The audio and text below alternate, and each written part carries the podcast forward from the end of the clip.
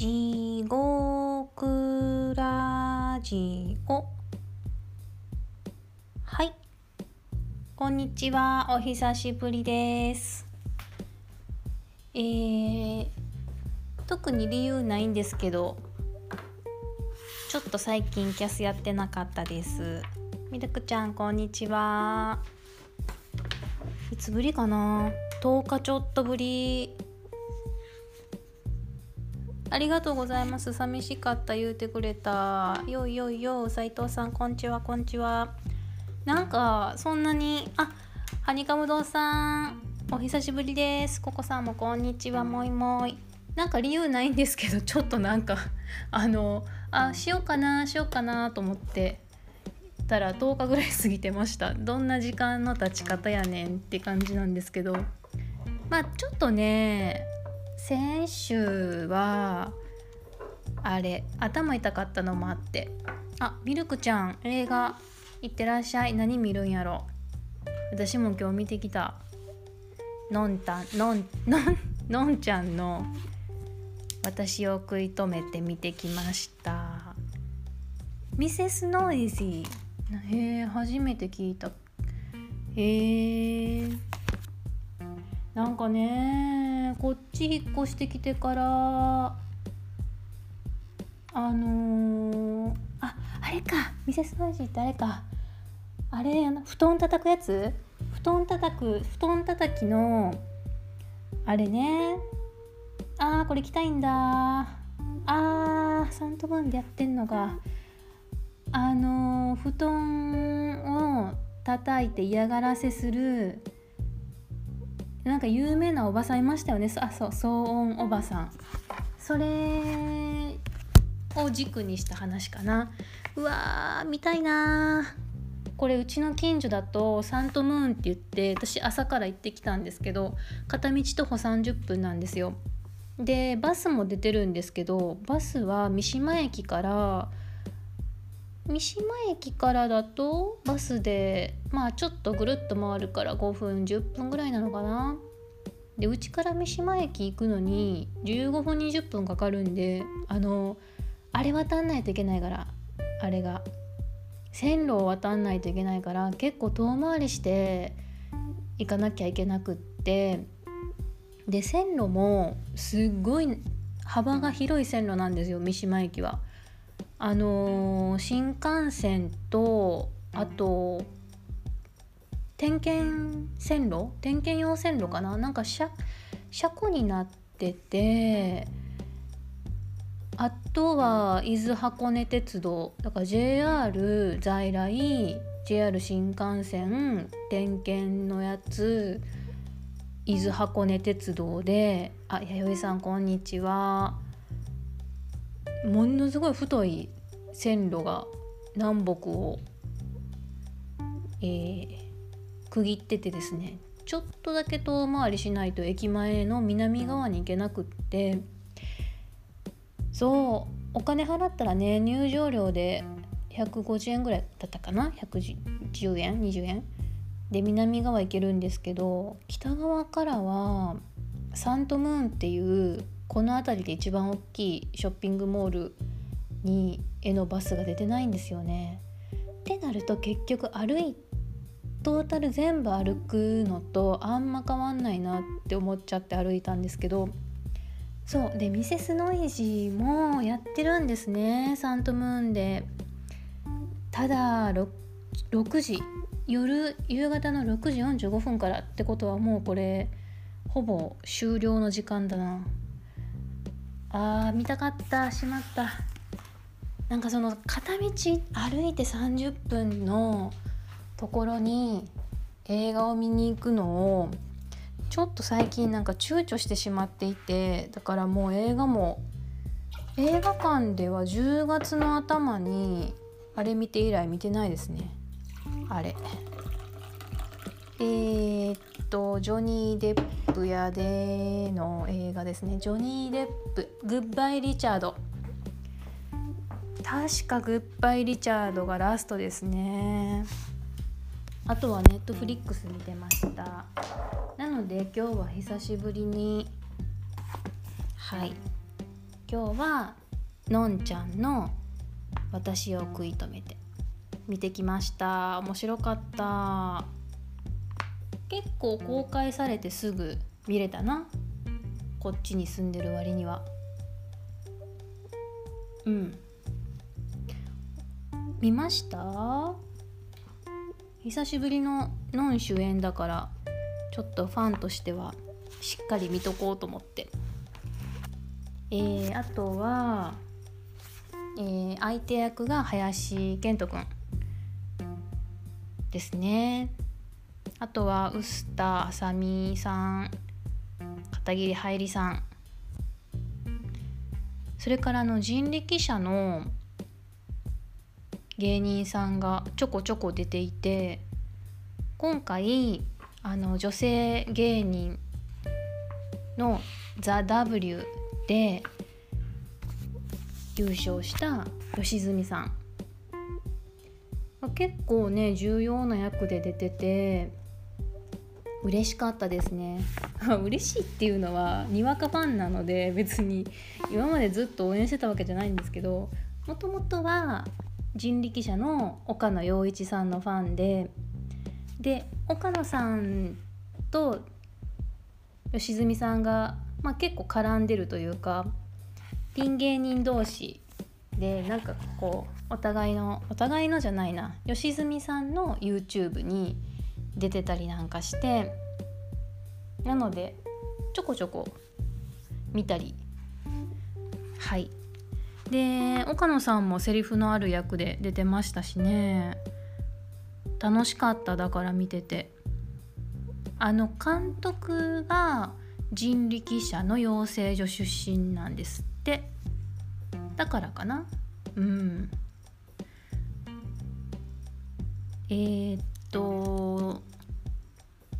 んちゃん主演ののんちゃんみつこがこう頭の中のアルファベットの A さん、頭の中にの A さんとずっと喋ってるんですよ。でなんかこう気になる男性がいても A さんとずっと喋って、いやとかなんかこう自分で突っ込んだりとかして話が進んでいくんで、結構あえてカメラが間近、あんまり引いて撮ってない感じで足元がぐるんぐるんってこう映ったりするんですよね。だからね、ちょっとだけ斉藤さん、心の中の A さん、 A 六助さん六吉さんだったかな、六なんとかだったなとか思って、今ちょっとそれは A 六助さんやんって突っ込みたかったんですけど、A なんやったかなっていう、もう脳みそがぐるぐるしてるので、妄想女子ですね。妄想なんだけど、社会の中であんまりこう人との距離が思うように取れないがゆえに、心の中に住まわせてる A さんとばっかり喋ってるっていう感じですかね。ちょっとね、三半規管の弱い人はね目が回るかもしれないので、気合を入れて、あれほどじゃないですよ。あれ病苦のダンサーインザダークほどじゃないです。あれはひどかったって失礼ですけど、ブレはすごかったですね。私はブレアウィッチプロジェクトは見てないんですけど、あれもすごいって言うじゃないですか。多分そこまでじゃないんちゃうかな。ちょっとなんかふわんって時々カメラがこう自分の目の動きに近い感じを出しているからかな、おそらく。全編そうではないんで、時々よし頑張るぞっていう感じで見るといいと思います。雨がっぱさんこんにちは。どうも。今はね、のんちゃんのね私を食い止めての話してました。あと見たい映画ちょこちょこあるんですけど、もうなんか見れないの多いからもう嫌になってきた全然見れないんやもん。ないんですよ、映画館があるんだけど、ね、片桐はいりさんはね良かったですよ。片桐はいりさんですねあの人すごいですよね。片桐はいりさんは片桐はいりさんやなって思うけど、でも別にストーリーをそこまで邪魔しなくって、面白いなって思います。そうビョークのはね日常シーンがねフラフラしてる、あれもしんどい映画でしたね。なんかちょうどあの時期はハイティーンだったので、もうちょっと前か、ビョークのあの映画の見る数年前にビョークを聴いてる私かっこいいって思って、ビョークのをレンタルしてカセットってあれ多分カセットで聴いてたんじゃないかな、CD 買ったかな、いやカセットだな、多分カセットテープで聴いてました。本当に途中我に返って全然わかんないって思ったんですけど、もうでも頑張って聴いてこれを好きにならないとかっこいい女子になれないぞって思って頑張って聴いてましたビョークってそんなんですよね。ビョークって頑張って聴くもんですよね今は多分ボケーっと聴けると思う片桐はいりさんは今の若い女優さんだと伊藤沙莉ちゃんがああいう感じになるんじゃないかなとか思いません？伊藤沙莉ちゃんはね NHK の私の光源氏くんみたいな名前のドラマに出てたり、あとあれ NHK 結構 NHK 出てますよね。朝の連ドラ朝ドラで、ひよこでお米屋さんのお嬢さん思い出した、断片的すぎるいろいろはいです。光源氏のやつ面白かったよね。なんかあの俳優さん誰やったっけ、男の子誰やー、うわー全然思い出せない。千葉雄大くんか。千葉雄大くんってこんなんやったらめっちゃ失礼なんですけど、なんかちょっとこう太りやすそうな、いや俳優さんやからね、やっぱ見た目重視やから、なんか太ってきやすそうな、あれって役作りでちょっとぽっちゃりさせてたんかな、なんか食べたらぽっちゃりしますせみたいなストーリーあったじゃないですか一回ミルクちゃん顔むくんでる時あるそうですよねむくみやすそうな気がする、太りやすそうっていうか、やっぱ男性も俳優さんやとメディキュットとか履いたりするんかな、スリムウォークとみたいな。私はめちゃくちゃむくむんですけど、というのも腎臓の動きがあんまり良くないので、もうすごいスーパーむくむんですけど、スリムウォークのねあれ履くとマシです。斉藤さん地獄ラジオあるある、みんなで協力して名前を思い出すはいそうですもうググりもしない時ありますからね、あれですあれとか言って検索してもらうっていう、はいそうみんなで頭の脳トレしましょうね。千葉雄大くんむくみやすいかも。まあね俳優さんってやっぱりね見た目大切ですから、そういうお仕事ですから、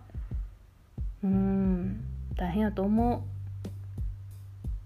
頑張ってあんまむくまんようにするとかね。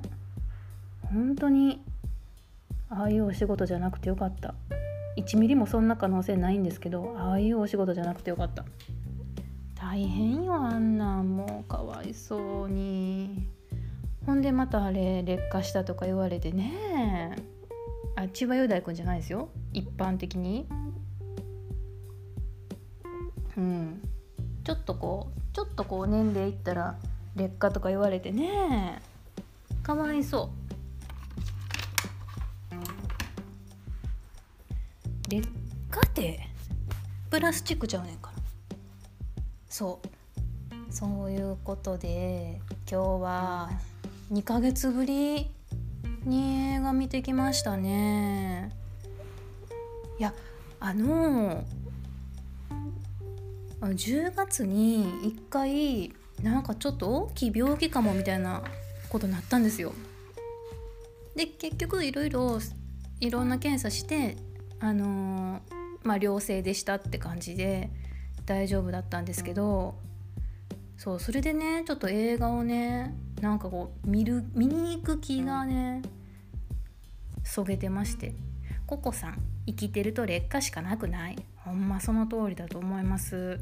劣化しかないよ、ほんまやで。特に今年はあれですね、マスクしてるからやっぱり顔のたるみがもう半端じゃないです。筋肉使ってないとすっごい落ちていくんやなと思って、顔の筋トレしないとね。うん、顔筋トレ探そう。絶対 YouTube にある。時々顔を動かすんですけど、顔の筋トレって何時間すればいいんやろすごいね、そういうことが大好きで、そう、あ、そうなんです。大変だったんですよ。なんかもう本当にでも何もなく済んでよかったんですけど、ちょっと空白の時間が今年はありました。そう、斉藤さん、それでジゴラジ、始めた理由です。今週ね、10日間ぐらい地獄ラジオサボってましたんでね、またたるみまくってる。目を開けて喋ってます。うん、そうなんですよ。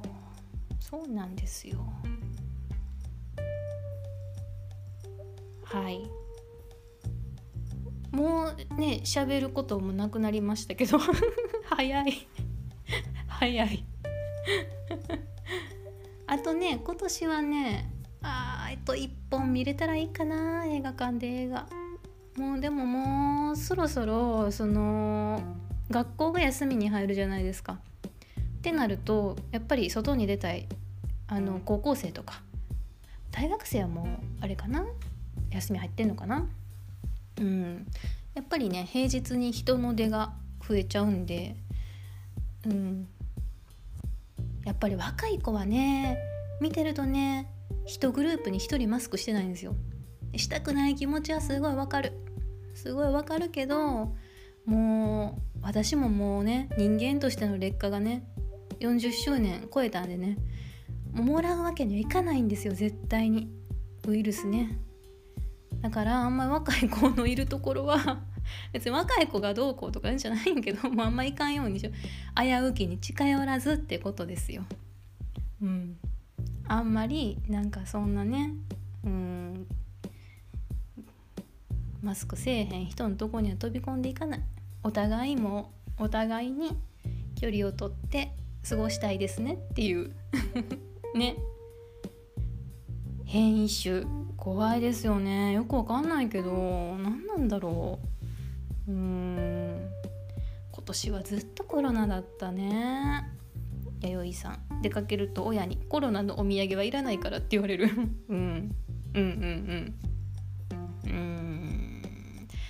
ねえ、なんかその適度な怖がり方をしたいですよね。だから私も時々マスク嫌やなと思って外すんやけど、おじいさんに怒られたらどうしようとか、やっぱりそのみんなフラストレーション溜まってるから言いやすい人に突っかかるっていうのはきっとあると思うんですよ。で、まあ言われやすい顔してるから基本的になんかマスクどないしたんやみたいなこと言われたら嫌やなって思ってしまう。とはいえマスクしてへん人見たら、あ、急にくしゃみされたらどうしようって思うから、お互い様ですよね。ね、ややこしいね。もう早く終わってほしい。ねえ、そうだからね、私も一応今仕事をゆっくり探してるんですけど、でもその職場環境がね、どれぐらいそのマスクをとか感染対策を大切に思ってるかっていうのがわからないと踏み出せないなっていうのも正直あって、ちょっともらうわけにはいかないので、ねえ斉藤さん、もやもやしますよね。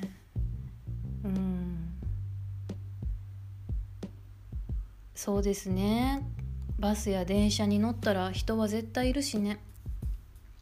私電車通勤やめてから風邪ひかなくなったので、何年か前からね、もう近所で働こうって決めて、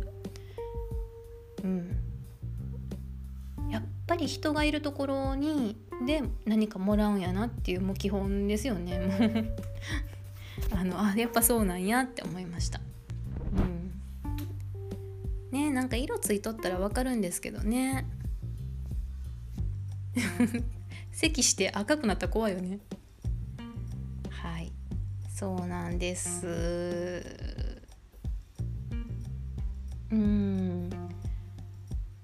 まあできることをねやってね、耐えるしかないんですよね。早く終わりたいですけど、その匂いがする、ココさん匂いがするみたいね。あ、コロナってことですか？なんか病気を見つける犬とかいますもんね。そう、なんかがんを見つける犬とか、ミルクちゃん、食べ物屋でもマスクしないで喋ってる人いて怖いですよ。そうだね、もう難しいよね。食べるときは外して去って食べて、マスクつけて喋るのがいい、ベストなんだよね。その話でいくとね、バーって飛沫飛ばさないってことになるとね。コロナは死んだみたいな匂いなんだって。ほえー、そうなんや、面白い。なんかそういうので分かるといいですよね。あ、風邪ひいてると、自分はですよ、自分自身がこう鼻の奥からなんか変な匂いがする時がある。で、あ、風邪ひきかけかもって、なんか体内からなんか変な匂い、うまく言えないんですけど、なんかこもってる匂いみたいな。でしだしたら、あ、ちょっと今ちゃんとうがいしてちゃんと水分取らなあかんなって分かる時があるから、病気探知犬とか人間でも分かる人が稀にいる。うわあ、スーパーマンやね。時々私も本当にこういう話好きだから、オカルトが。電車に乗っててなんか黒い人がいるとかいう話読むと、なんやろな、でも具合悪い人は黒く見えるとかいう話を読むのが好きです。周りにはいないです、そんな人。科学的に病気に匂いがあるのが立証されてる。そうなんや、すごい。そういうの進むといいですよね。まあその移さない可能性がね、移す可能性を減らせる。そっからね、はよ精密検査せなあかんでとかね、わかるしね。へえ。あ、斉藤さん、引きかけわかります。3分の1の確率で風邪ひくやつ3分の1なんだ。そうそうそう、ありますよね。うん確かに街でちょっとすみません、ごめんなさいね、びっくりされないでほしいんですけど、あなた今ちょっとコロナの匂いしますって言われたら、この人何って思うよね。だからその匂い分かる人はもう病院で勤めるしかないですよね街で辛いよね。あの人すっごい重い肝臓の匂いがするとか分かっちゃったらかわいそうだよね。あ、季節の匂いが分かる人とかが病気の匂いが分かるんだ。やっぱ嗅覚が優れてる人が人間の中にもいるんや。います？周りに。私あれが分かんない。食べ物の腐ったなっていうのは分かるんだけど、なんかちょっと微妙な時の食べ物クンクンして、あ、これちょっとやめといた方がいいんちゃうとかが分からない。食べちゃう。ココさん刺繍はわかるけどってすごいよ、怖いよ。本当ですか？お会いしてあってなったら覚悟しますねミルクちゃん、体臭ね。体臭が余ったる人はどこかが悪い。それはなんかわかる。おったなんかね、すっごい太った人で、もう見た目に絶対どっか悪いんだけど太ってるからすごい太った人で、甘いの匂いが、やっぱそうだ、糖尿病の人は甘い匂い。そう、本当に尋常じゃなく太ってる人で、がっしりしたとかじゃなくて、ボヨヨヨヨヨヨヨヨンって太ってる人の匂い、甘かったですね。近づいたらっていうか、もう普通にオフィスですれ違う程度の甘い人多いよね香水かと思うくらい。うわ、やばいやん。香水で思い出したもよよよ拾ってくれた。私ね、香水のねあれ注文しました。好きな映画を入力タイトル入れて、それのイメージで選んでくれる香水のサービス。それをなんかもう今年ももう楽しいこと、楽しいこといっぱいあったけど、本を出せたりとか、みんなで頑張って文振りにね出させてもらったりとかしたけど、なんかパーッとしたいなって思って、もう特に静岡来てからやっぱり自分のなかなか静岡県の人に申し訳ないんだけど、文化的活動っていうのがかなり制限されちゃって、もうだからね、今クリスマスやと思って本も注文してるし、今回は香水も注文して、でも人気やからちょっとしばらくかかるか、1週間ちょっとかかると思う。好きな映画何本か書いてなくて3本ぐらい書いたけど、まずね、アメリでしょ。アメリはね絶対好きなんですよ。もうこれはね、サブカル女と言われてもいい。私はもう 3,4 回見てるし DVD も持ってる。でアメリにして、もう一個は、好きなんだけどタイトルがいつも思い出せない。アメリ好きですか？私もすっごい好き。何かあったらアメリ見る。もう一つはね、雨の日は会えない、晴れた日は君を思う。これも映画館で2回見まして、 DVD も持ってます。アメリ持ってます DVD。 みんな好きなんや。あと30秒やから、あともう一個何やったっけ私。そうあれ、アメリ好き。ココさん、あと20秒やから、あれ、ほら、顔立ちところどころっていうドキュメンタリーみたいなやつが、もうすごい今年じゃない、ここ数年でめっちゃ好きで、その3つを書いて送りました。どんなんが届くか楽しみです。ありがとうございました。